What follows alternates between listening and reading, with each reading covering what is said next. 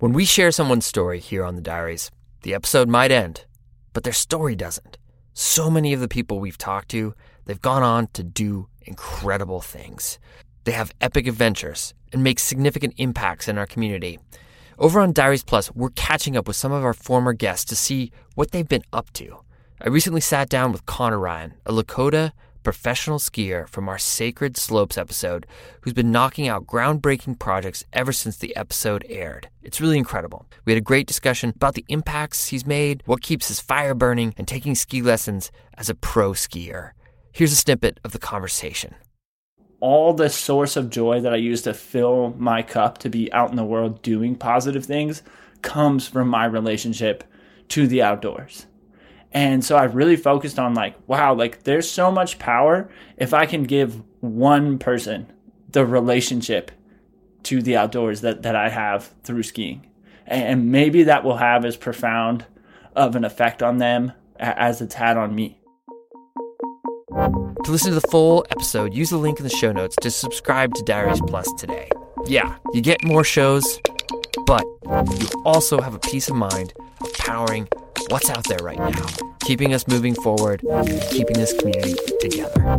So thank you for everyone who supported and everyone who's going to support. We appreciate it.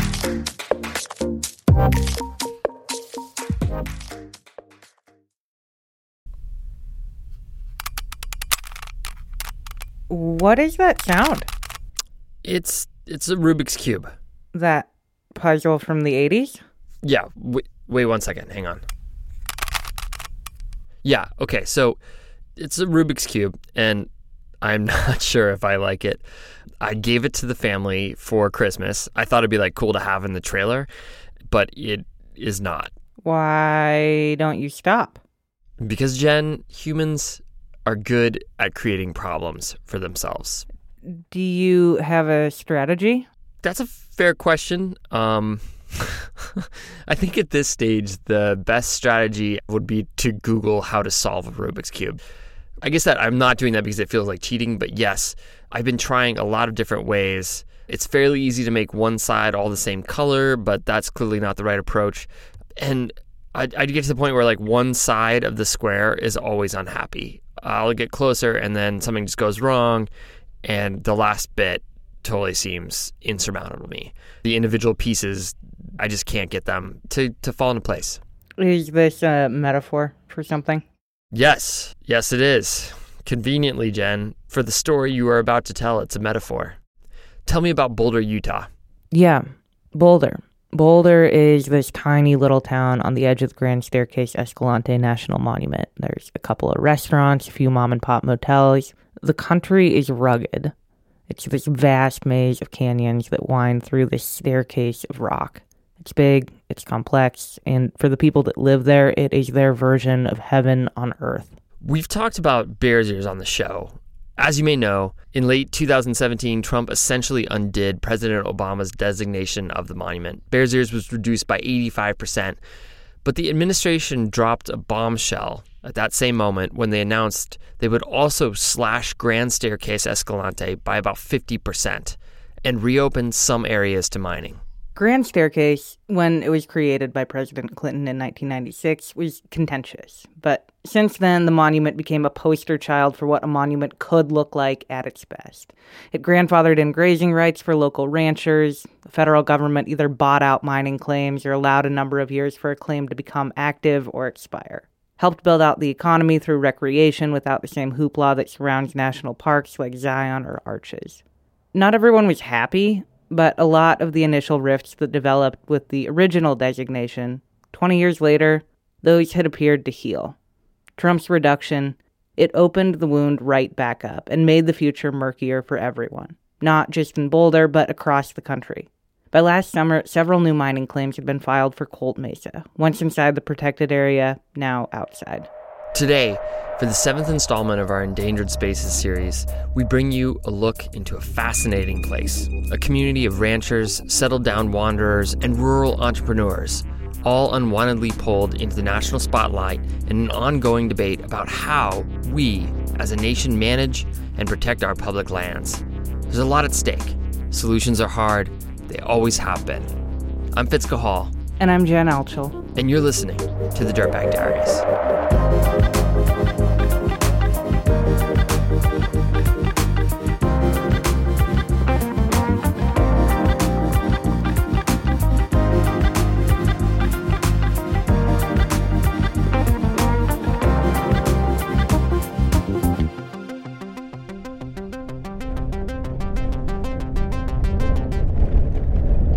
First thing you notice when you try to plan a trip to the Grand Staircase is how far away it is from everything. Five hours of interstate and winding state highways from the closest major airport in Salt Lake, five and a half hours the other direction to Vegas. It's an almost incomprehensibly vast and intricate landscape. This place is one and a half times the size of the state of Delaware, with 5,000 people in a 5,000 square mile county. The 1.9 million acre monument of sandstone benches and slot canyons hosts only one three mile long maintained trail. It's a landscape that demands time, patience, humility. It requires a certain amount of creativity and ruggedness to make it work. Grant Johnson lives just on the edge of the monument in a house blasted by hand into a sandstone dome. It's 3,000 square feet of a spiritual experience cathedral like rooms made of red stone walls with high ceilings, glass windows and doors set meticulously into the stone, wood stairways and bridges hand built to connect different rooms and levels, off grid electricity and plumbing. It took Grant over a decade to build himself. Grant first learned to blast when he moved to the area in 1975 to take a job as a uranium miner. When I was 17, I got kicked out of high school and moved to Moab. When I was 18, I was marrying a Mormon girl, mainly just to get her parents to let her out of her house. Looked at the map and said to my buddy who was driving me to Cedar City to go get her, I said, Look at there's a shortcut. The shortcut came straight down the Burr Trail, through Boulder and Deer Creek, through what would become the monument. I drove through here. I was just freaking out, going, Look at there's mountains of white slick rock and ponderosas. And I remember saying, I want to retire here. It's super beautiful in more ways than you can even say. Grant moved to Boulder in 77 to take another mining job and bought land in Deer Creek in 1980. How do you think this place has changed you? You know, it's hard to say because it's my life. I haven't had anything else, really. I mean, my life has been about high adventure, breaking down on dirt roads so far out there. You had to walk for a whole day to get out because I didn't have a spare. Working with tramp miners when I first started. Tramp miners were way cool.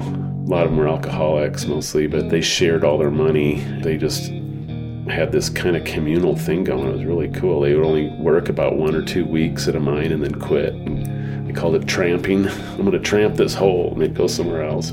So I met those people when I was in college, which was a good juxtaposition because I was around these wise old miners, and then I'd go be around students who thought they knew what they were talking about, and they didn't. Until I couldn't stand it anymore, and then I'd come back here. And, but anyway, I'd say it hasn't changed me. I just say it's guided my life.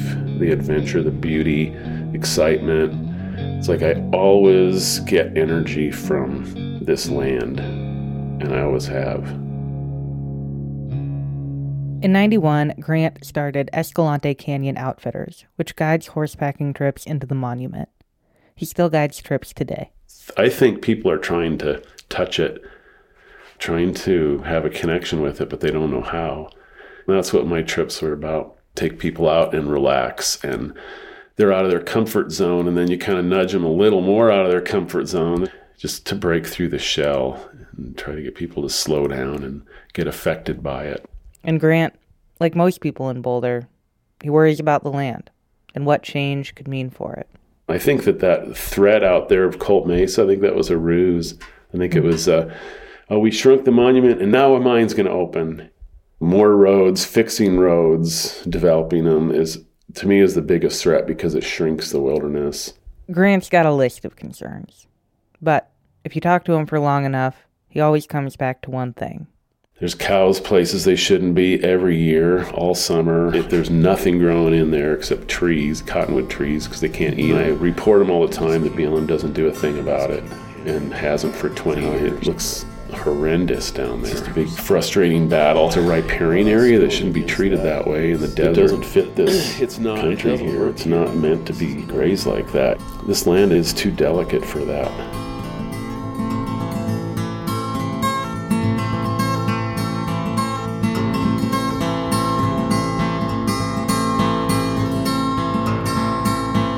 Among those who disagree with Grant is local rancher Kelly Roundy. Kelly grew up in a ranching family in New Mexico and bought land and moved to Boulder in 1979. My dad was getting older and he'd had the ranch in New Mexico paid off and said that if you wanted to get something that he was in a position to help you get it. So we looked at a few places around there, but they were expensive and then we found this little place up here where, money wise, for the number of cattle you run, why we decided this was pretty cheap.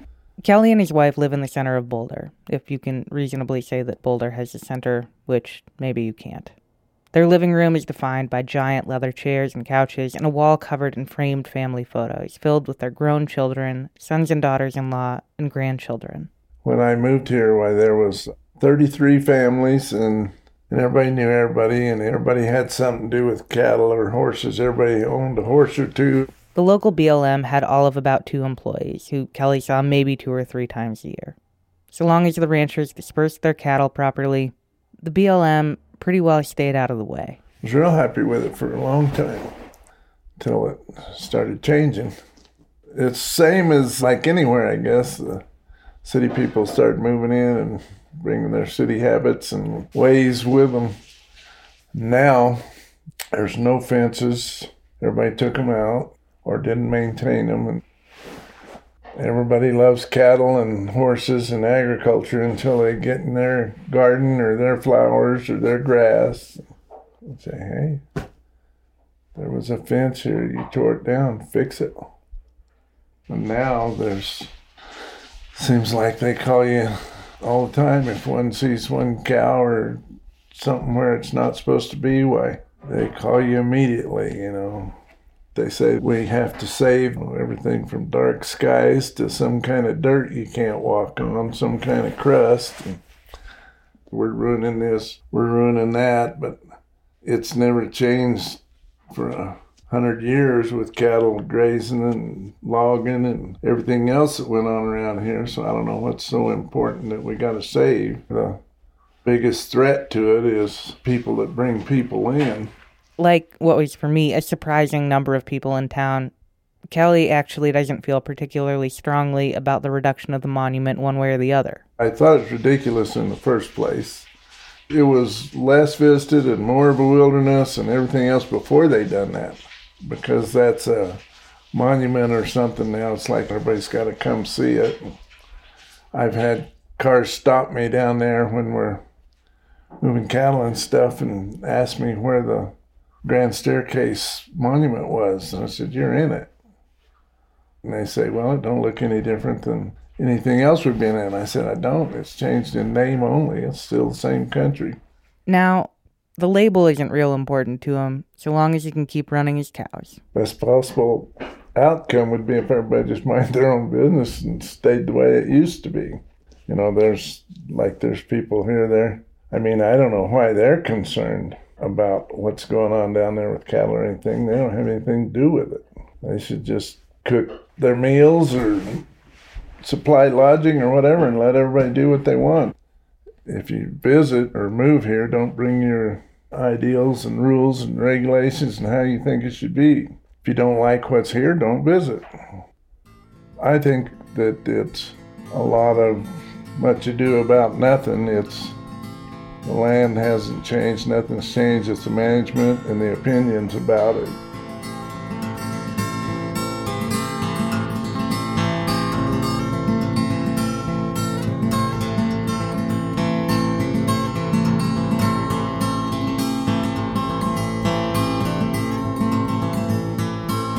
Face value, what Kelly is saying is true. The land is the land. It's wild no matter what it's called. In practice, though, on December 4th, 2017, when Trump cut the monument in half, it changed things.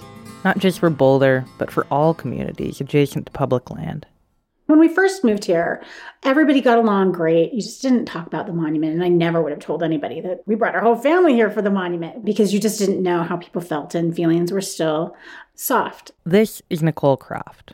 Nicole is the executive director of Grand Staircase Escalante Partners, a not for profit based out of the town of Escalante that keeps an eye out for the monument. Nicole and her husband moved from Salt Lake 12 years ago. Much like the reduction of the monument, the creation of Grand Staircase Escalante was steeped in controversy. Its formal creation was either a long time coming or a shotgun move by an overreaching president setting policy from thousands of miles away. And really, the controversy started a long time before that. I'll back up to 1934 because that was when the very first proposal for uh, an Escalante National Monument was proposed in Congress, and it would have been a 4 million acre national monument. It would have covered all of Grand Staircase and Bears Ears. The desire to elevate this area has been going on for decades. Over the next six decades, not much happened in terms of the status of Grand Staircase. Ranchers continued to run their cows on the land, letting them range from the mountains in the summer to the desert meadows in the cooler months. For years, Utah stated intentions to institute some sort of protection, but the demand for coal began to move faster than the Utah state legislature. So, in 1996, President Bill Clinton took executive action and established the monument, the largest in the country. Clinton did some things right, more or less of them, I suppose, depending on who you ask. He had conversations with the Utah state higher ups about the boundaries of the monument. For the first time in U.S. history, he assigned the BLM to continue to manage the land, largely so as not to disrupt established uses. What Clinton did not do is engage in real conversation with the local communities or politicians. And in Utah, a place that already has an anti federalist streak that dates back to Brigham Young's flight from persecution across the country, the lack of engagement with the locals did not go over well. And so the counties and the local folks felt really blindsided, felt like they'd been cut out of the process. They started using the term midnight monument, like this happened in the middle of the night without anybody knowing. And they kind of tagged onto that narrative. Like, oh, how could the federal government have done this? The monument's declaration ceremony was so contentious, it had to be held at the Grand Canyon. Over the two plus decades that followed, local feelings mostly settled. All of the inactive mining claims expired, and by that point, none of the claims were active, largely due to the fact that none of them were financially viable. To this day, there are almost the same number of cattle as there were on the land in 96. Since the designation, paleontologists have discovered 21 new species of dinosaurs on monument land, and they've only surveyed 6%. Studies also reveal that the monument hosts over 85% of the biodiversity in the state of Utah. 660 species of bees, some of which have never been seen anywhere else on Earth, an estimated 100,000 plus Native American cultural sites, and historic Mormon landmarks. People began to move to town. New businesses opened to support tourism and the monument. The newcomers slowly integrated into the community. And by most accounts, the animosity began to fade. And then President Trump was in Utah Monday where he signed proclamations that will drastically shrink some of the state's largest national monuments. Trump announces his plan to slash the monument in half and divide the rest of Grand Staircase into three smaller monuments. At 11 o'clock that night, Grand Staircase Escalante Partners, in collaboration with the Conservation Lands Foundation and the Society for Vertebrate Paleontology, filed a lawsuit against the Trump administration to challenge a president's legal authority to reverse the Antiquities Act without an act of Congress. Half a year later, a Canadian mining company called Glacier Lake Resources staked the first new claim on land previously encompassed by the monument. They would reopen an old copper mine called Colt Mesa that shut down in 74 and mine for cobalt, a mineral required to make lithium batteries. To date, 17 mining claims have been staked in the former monument land. Now, more than a year after the original order to downsize the monument, the lawsuit is still stuck in the courts, and the fate of the land remains unclear right now, I think that the general feeling is that people are exhausted. No matter what side you're on, the idea that this has all been brought up again, my goodness. Meanwhile, the 900,000 acres remain technically outside of the monument. The BLM has begun to work on new, separate management plans for each of the three mini monuments and one for the former monument land. Mining in the former monument cannot occur until the BLM has finalized the new management plan, which they think will happen in the summer of 2020. But to Nicole, the mining claims, they seem maybe like a red herring. There's some people who think that rather than mining resources, there's an endeavor to mine the federal government here. Basically, mining companies looking for a buyout. When Clinton initially designated the monument, the federal government paid some of the mining companies exorbitant amounts of money to leave or trade in their mineral rights for claims elsewhere. Most prominently, they paid Dutch company Andalex $14 million to abandon a proposed coal mine. There's growing speculation in the community that the companies who have staked claims on former monument land are actually betting that their new claims will get reversed in court. Then they can claim losses and, they hope, get the federal government to reimburse their losses on a mine they never intended to open. It is a spiderweb of ifs and buts stated intentions versus potentially suspect business dealings, all wrapped up in how the federal government decides to act.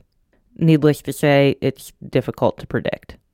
But there's a broader implication of the reduction of an established monument, one that could have ramifications for all public lands. Mm-hmm. More after the break.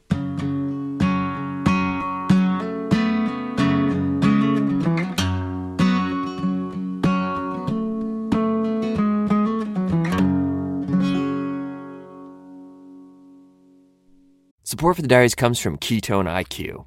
As I've been getting more and more into longer runs and bike rides, I found myself fighting with my mind. As the miles extend, I feel like my reactions get slower and I make more mistakes, like tripping or falling, or just kind of feeling slightly out of sync descending on the bike.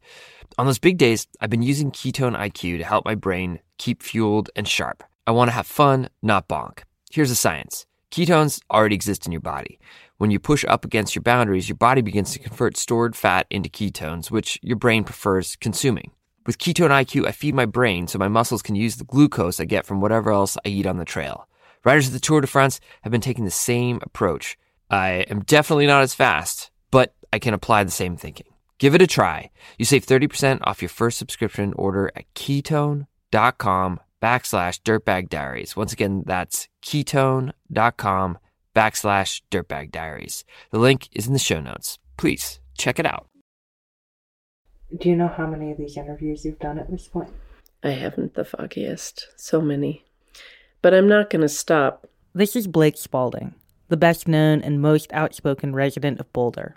Blake and her business partner, Jen Castle, both worked as cooks on guided river trips on the Grand Canyon before they moved to Boulder in 99 to start a farm to table restaurant, Hell's Backbone Grill. One of the things I learned while I worked in Grand Canyon is the power of a magnificent landscape and a lovingly prepared meal. And so our business model was really just that the idea that people coming in and out of this amazing wilderness would want and need and should have a warm hearth to gather around as they prepare to go into a remote wild place and then upon their return to come back and have someone welcome them with literal open arms and say what happened out there for you?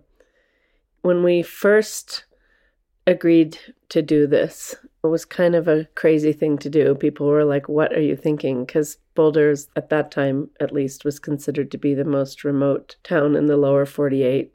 Not really a logical place to put farm to table restaurant. But I just had a feeling that it was what we were supposed to do. Over the past 19 years, Hell's Backbone has thrived, and Blake's connection to this landscape has deepened.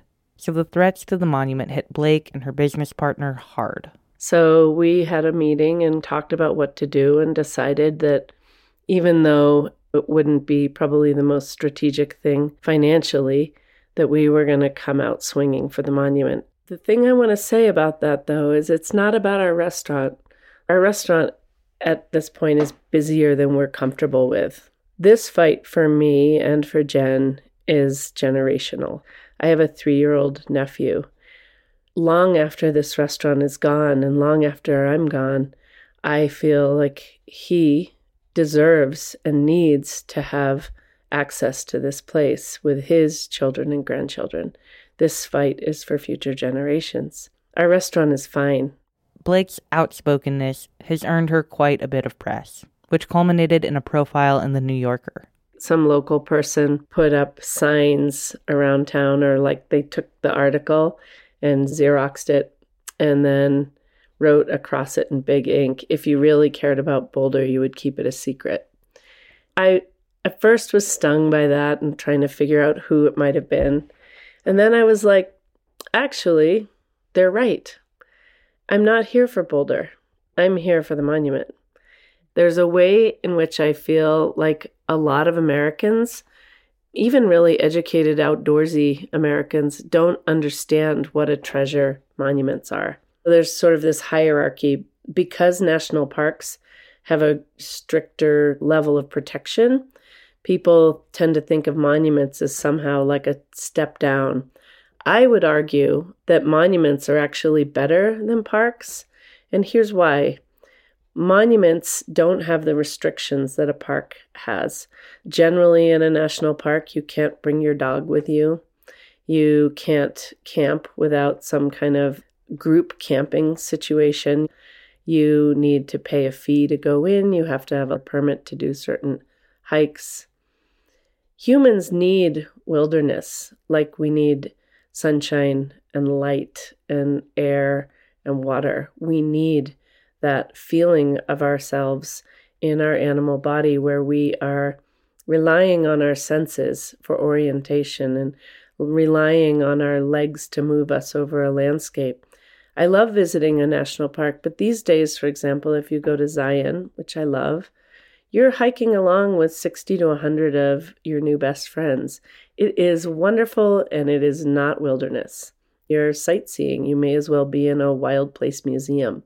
Here, with Grand Staircase, you can have the amazing, extraordinary experience of quiet so profound that you can hear your heartbeat. And it is transformative.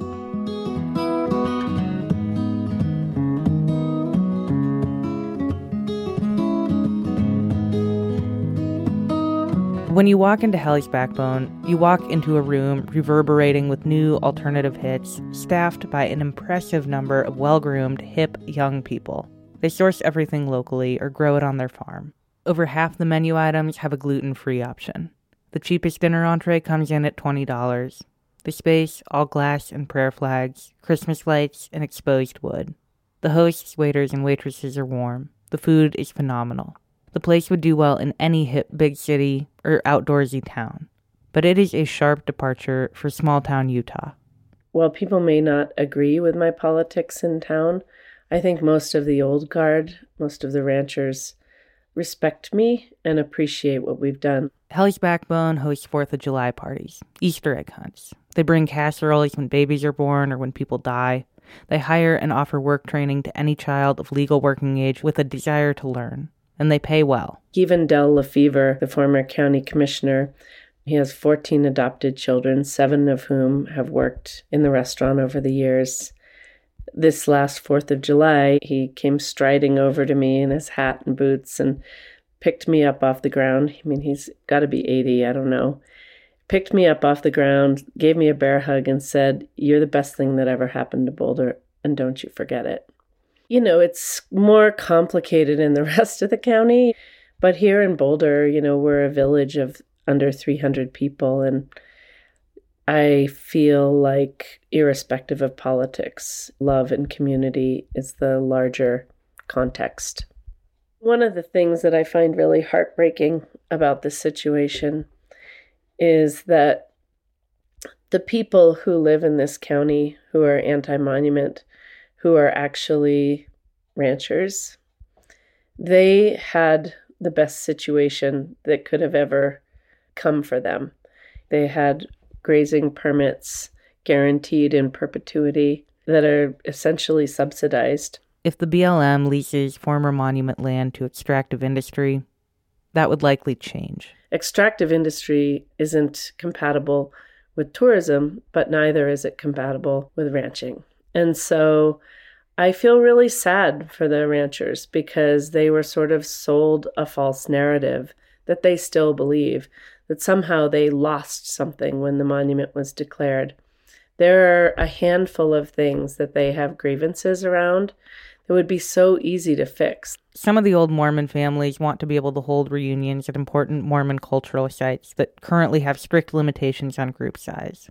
Some of the ranchers can no longer ride horses to gather their cows, and they want to be able to use ATVs. Finally, there's concern that fences and springs, things crucial to cattle ranching on public lands, are not being well maintained by the feds. But that is entirely solvable too because it's the House of Representatives that determines the funding for monuments and national parks. And one of the things that they have done is set the monument up to fail by consistently underfunding it. So we are down now to about a quarter of what the original funding for the monument was when it was declared in 96.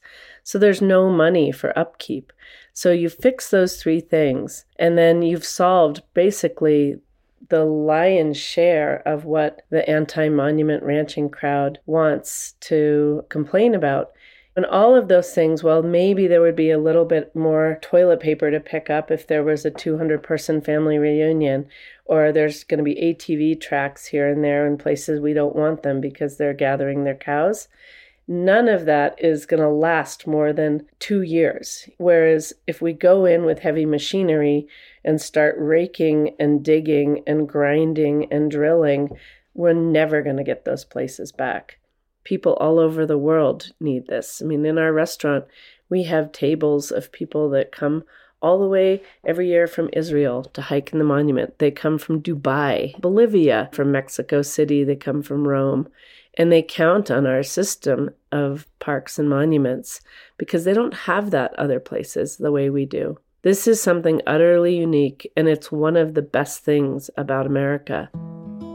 So, the thing that I think is really important, and to anyone else who's fighting a battle like this, we fight for what we love. We don't fight against what we hate.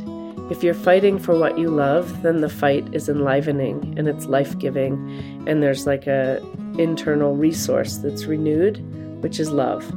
If you get into rage and anger and fear, it's really depleting. So when I start to feel too weary or too sad, I just go for a walk on the monument.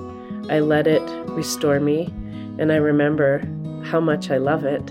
And then I can get up with my sword again and go back to battle. But I'm going to fight with love in my heart.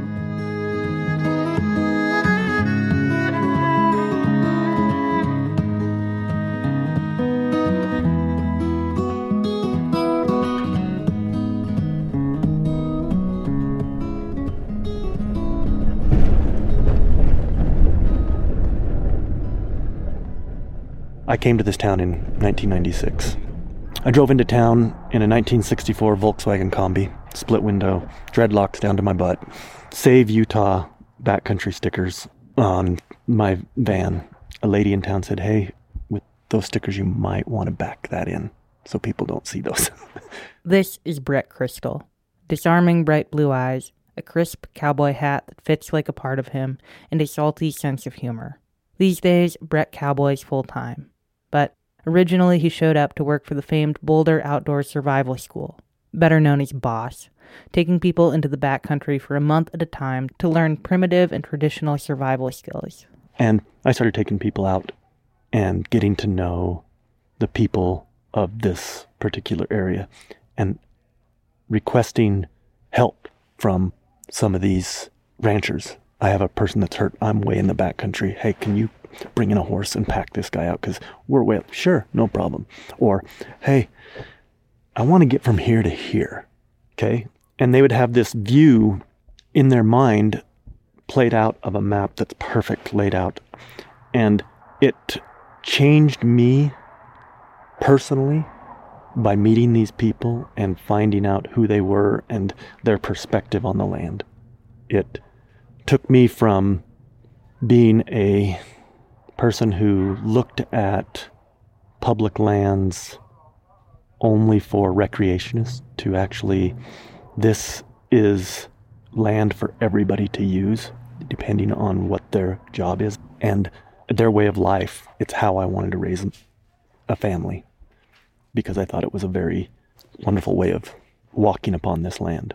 Breck and his wife, Becky, did start a family, and they started Hell's Backbone Ranch and Trail, a trail riding outfitter that she mostly runs now that Breck works mainly for the ranchers. If people had a ride with a rancher for a day type thing, they would see, in my opinion, that they know this land intimately. They know the springs, the water sources, they know where the feed is, they know where the ruins are. It's cataloged in their minds, and they want to utilize this land just like people who want to preserve this land. We have a tie to this land to keep that safe, if you will, or keep it viable. Where, in my opinion, the people that I take out on trail rides, pack trips, or when I used to take them out on hiking adventures for a month, they had no ties to the land. It was, I want to have this experience. I want to see the best places you can possibly show me. I want to check it off my water bottle and move away. I saw it, been there, done that. They're takers. They aren't people that actually want to put back into the community. They just came here for quote unquote the view shed or leave footprints and take pictures. Well, they take a lot more because those roads that were seldomly used are suddenly heavily used. And it may not look like impact to some people, but suddenly on one trail, for instance, suddenly there's 10 or 15 fire pits, or they've cleared all the brush away to put tents. It's not how it was. And I'm not saying that how it was was necessarily pristine, but it was different. To Breck, the revised boundaries really just mean it's more complicated to guide trips out onto the land. Different designations mean more permits and different group and time limit restrictions. Having lived on both sides of the proverbial fence, he just wishes folks would sit down across the table from each other. I went from the dreadlock person that I was when I got here to, yeah, I wear a cowboy hat every day. And see that people need to talk with one another and get everybody's stories and their background, their histories, and why they do what they do. And I think there'd be a lot less conflict.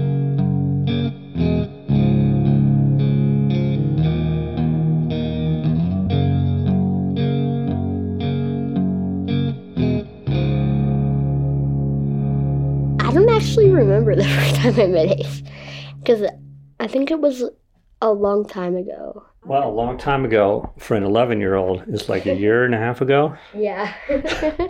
So I just happened to be walking by the uh, coffee shop with my dog, the desert dog.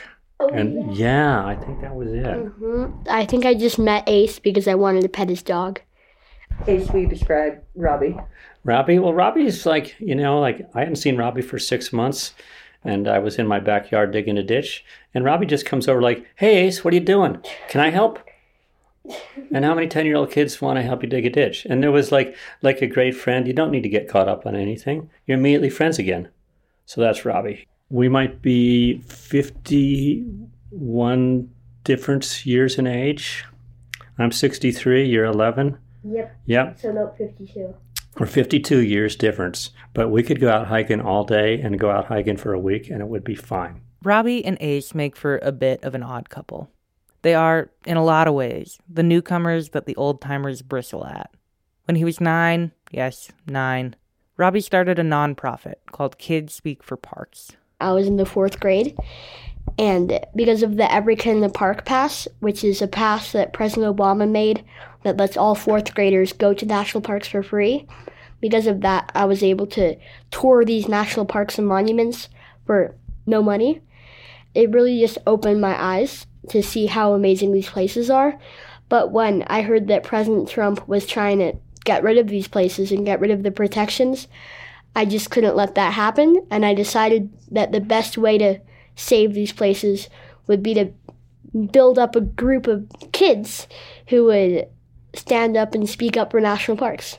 Robbie gives speeches, both to kids at schools and to adults at prestigious events. Speaks for Parks founder Robbie Bond will speak to you. Thank you, Robbie.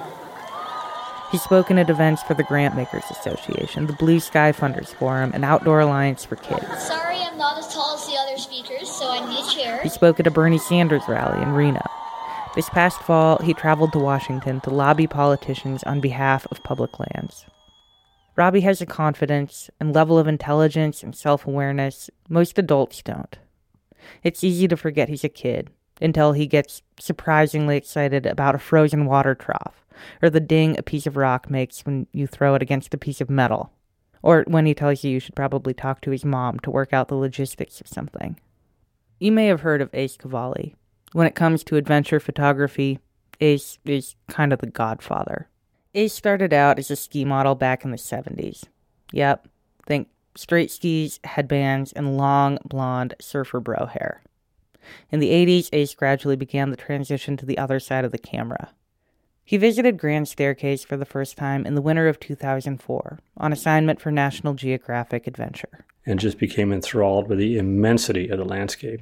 It doesn't have the waterfall or the peaks or the delicate arch or the angel's landing. It has this huge, intimidating, and gigantic vastness to it that you can't even comprehend. I felt like I'd touched on a lot in the Himalaya and the Alps and the Rockies, but here was this gigantic new playground. In the winter of 2005, Ace hit a transition point. He had spent the year on a string of international photography assignments, which ended with a piece on the Kashmir earthquake, a beast of a natural disaster that killed 80,000 people in five minutes. He returned to his home in Colorado, sick with dysentery, in a lot of debt, and for the first time in his life, in the throes of a real depression. You know, I was spiritually, emotionally, physically messed up. And then that day in the paper, they'd found six puppies and their mom under a trailer abandoned. I thought, I can't. And I made a mistake of going to visit them. And then you can take them home and try them for a day. Of course, then it's over. And I feel like he saved me. Ace recovered on the couch with the little blue heeler, Genghis, aka the desert dog, curled in the crook of his arm. Half a year later, he sold the house and Telluride, and he and Genghis hit the road. After almost a year climbing around the states, Ace had a trip to India on the horizon and realized he needed a home base to sort out logistics. A friend in Boulder, Utah, offered him an apartment to rent. I came over. I just thought I'll just rent it for a month or two. And I just kept coming back and coming back. And then 2007, I just moved over here. And when I moved over here was to indulge my obsession for wild places. I have to have stars and space and wind. I have to feel the seasons. If I need to be able to pee off my deck, I've never been a city guy to the detriment of my career, probably, but I can't thrive and even though I go to all these places, this feels like home. Over the past decade, Ace also slowly and respectfully began to develop relationships with the people of Boulder. When I came here, people thought that maybe I was going to get Boulder on Outside Magazine 10 last discovered towns, that kind of thing. I said, no, not at all. Boulder's my sanctuary. I'm not going to promote it. Over time, the locals started to accept that Ace didn't have some agenda for Boulder, right up until the decision to reduce the monument was announced. I had been photographing some of their events. I've been going to the rodeos. A lot of the locals have pictures of mine from their kids in the rodeos in their houses. But now it's us against them. They feel outnumbered by us. They call us the move ins. I moved here 10, 11 years ago, so I'm not from here. I'll never be accepted as being from here. And I don't go to church on Sundays. My church is out there. They have this dying way of life. The pressure is, as the old ranchers pass away, for their kids to sell off the ranch land, build a big bed and breakfast. I mean, we're fighting every year to keep Motel 6 out of here, which we don't want either. We don't want more tourism. We are moving here because we want what they have. So they feel threatened by us, but we want what they have peace and light and beauty and air.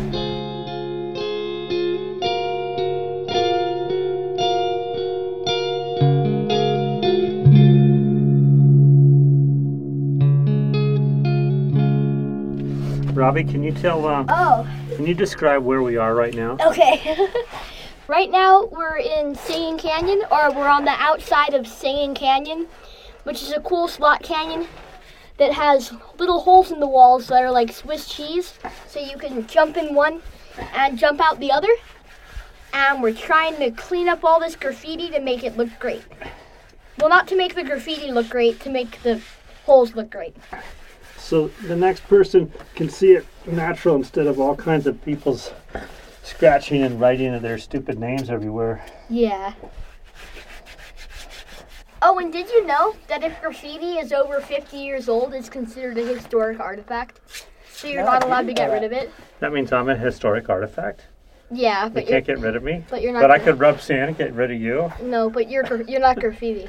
Oh, thank you. So I have a friend who leads troubled youth programs. He takes youths out from the inner city and he takes them on trips here in the monument or in the Grand Canyon. And he had a kid say to him, It's so big out here, my problems don't take up any space. And I think that's just really succinct and profound because all our problems and all our things going on take up our whole mind till our brains are ready to explode if you're on the news right now.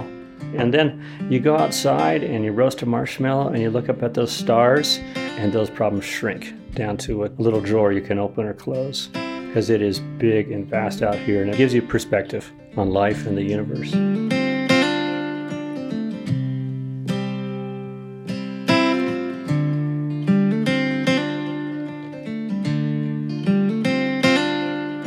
Some problems, though, won't fit in a drawer.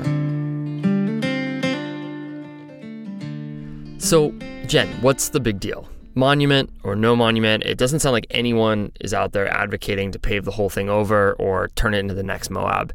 It seems there's consensus around that. Is it just really a like a small town spat about a few mining claims? Unfortunately, no. It's a bigger issue. When Trump reduced the monument, he effectively challenged the way we govern and protect land in this country. Up until that moment, no president had ever made a major modification to an established monument. Again, here's Nicole Croft from Grand Staircase Escalante Partners. If this can happen to a monument that is 21 years old, that's had boundaries uh, approved by Congress, that's received 21 years of congressional appropriations, can be gutted at the whim of a president, then all of our public lands have become political footballs and will be tossed back and forth and nothing's safe. Are we going to start gutting our national parks next? What's next? So, it leaves the potential for this to unfold again. If a president wants to dip into protected lands, he could do it again and again. Where's the court case right now? Moving slowly. The plaintiffs filed the lawsuit in the U.S. District Court of D.C. There are 94 of these judicial districts across the country, and they're the lowest level of the federal court system. You may be more familiar with the Court of Appeals, such as the Ninth or D.C. Circuit, and the Supreme Court, which is the highest court in the federal system. Okay, so there were multiple lawsuits that were consolidated into one case in February of 2018. There's been a lot of back and forth setting up where the case should be tried and whether it should proceed. The federal defendants tried to get the case transferred to the district court in Utah. In September 2018, the federal judge denied that request. Defendants filed motions to dismiss the case, and plaintiffs filed briefs opposing that dismissal. Right now, the court has to decide whether or not to dismiss the case. Both plaintiffs and defendants have asked for a hearing in late July for the court to decide on this. If the case is dismissed, the decision will likely be appealed. And if it isn't dismissed, well, the back and forth could go on. Either way, it seems like a resolution could still be years out. So, what happens in the DC courtroom? One way or the other, it's going to have a ripple effect in Boulder and beyond. Yes, but when those ripple effects start is anyone's guess. Whatever way the case gets decided, are people or some segment of Boulder, is it going to be upset? Yes. Okay, so one more question for you, Jen. So, 23 years ago, President Clinton, he makes this decision. It infuriates the community. Since then, there have been a lot of outsiders that have moved into Boulder, Utah. And even though the, the wounds seem to heal, it's like maybe they never actually ever really agreed about the monument and the management of the land and the feds. But it, it does seem like they had made peace. And now the wounds reopened. Do you get the sense from the time that you spent there that Boulder will ever be able to work through this again, a second time? I don't know. Everyone we talked to had a strong opinion, but I believe also an honest desire to find solutions and common ground. Unfortunately, the reality is that we have a skewed sample.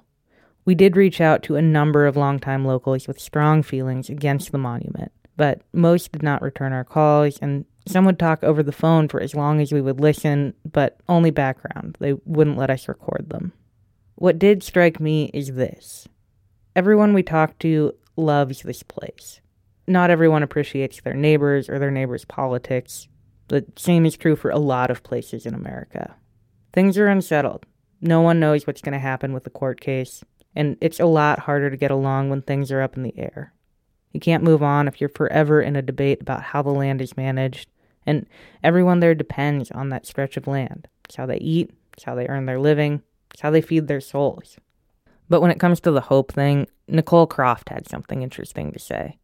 She remembers when Garfield County held the first public meeting with the reduction of the monument on the agenda. Uh, about a hundred people turned up to weigh in on the decision. They were so overwhelmed by the amount of people that came. They pulled it off the agenda and said, We're going to have a special hearing for this in three weeks. One county commissioner later had commented that he was afraid that we had bombs that would come in as terrorists and we're going to take siege of the building. It's outrageous. And when we got to the courthouse that morning, they had two lines cordoned off. If you were for the monument reduction, you stood in one line. If you were against the monument reduction, you stood in another. They literally divided the community with a rope. And, you know, we were talking across the lines. There were certainly people who were not talking to other people, but in essence, it was pretty friendly. And we were all recognizing that this is horseshit. This is the stupidest thing I've ever seen. We are physically being divided as a community. I think that the local BLM needs to really listen to the people in the communities to not just hear the conservation side or the grazing side, but actively work to pull these two different factions of the community together and find the common ground. My goodness, there's so much common ground there. So, there is a little bit of hope that when the dust settles, we might be able to talk to one another and move forward. A little. I'll take what I can get. Now I guess it's time to go back to the Rubik's Cube.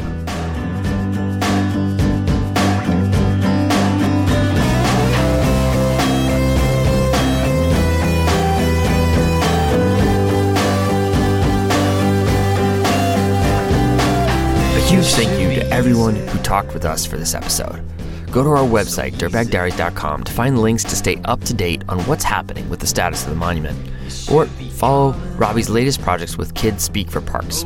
Check out Ace's photography or Hell's Backbone Grill, or book a trail ride with Grant or Breck. Your donations truly make episodes like this possible. Jen and photographer Isaiah Branch Boyle were in Boulder for a week reporting on the story. To see photos of some of the people in the story, follow us on Instagram at dirtbag underscore diaries. And if you'd like to donate to help make this kind of story possible, click the pledge button on our website. Thank you so much to everyone who has contributed already.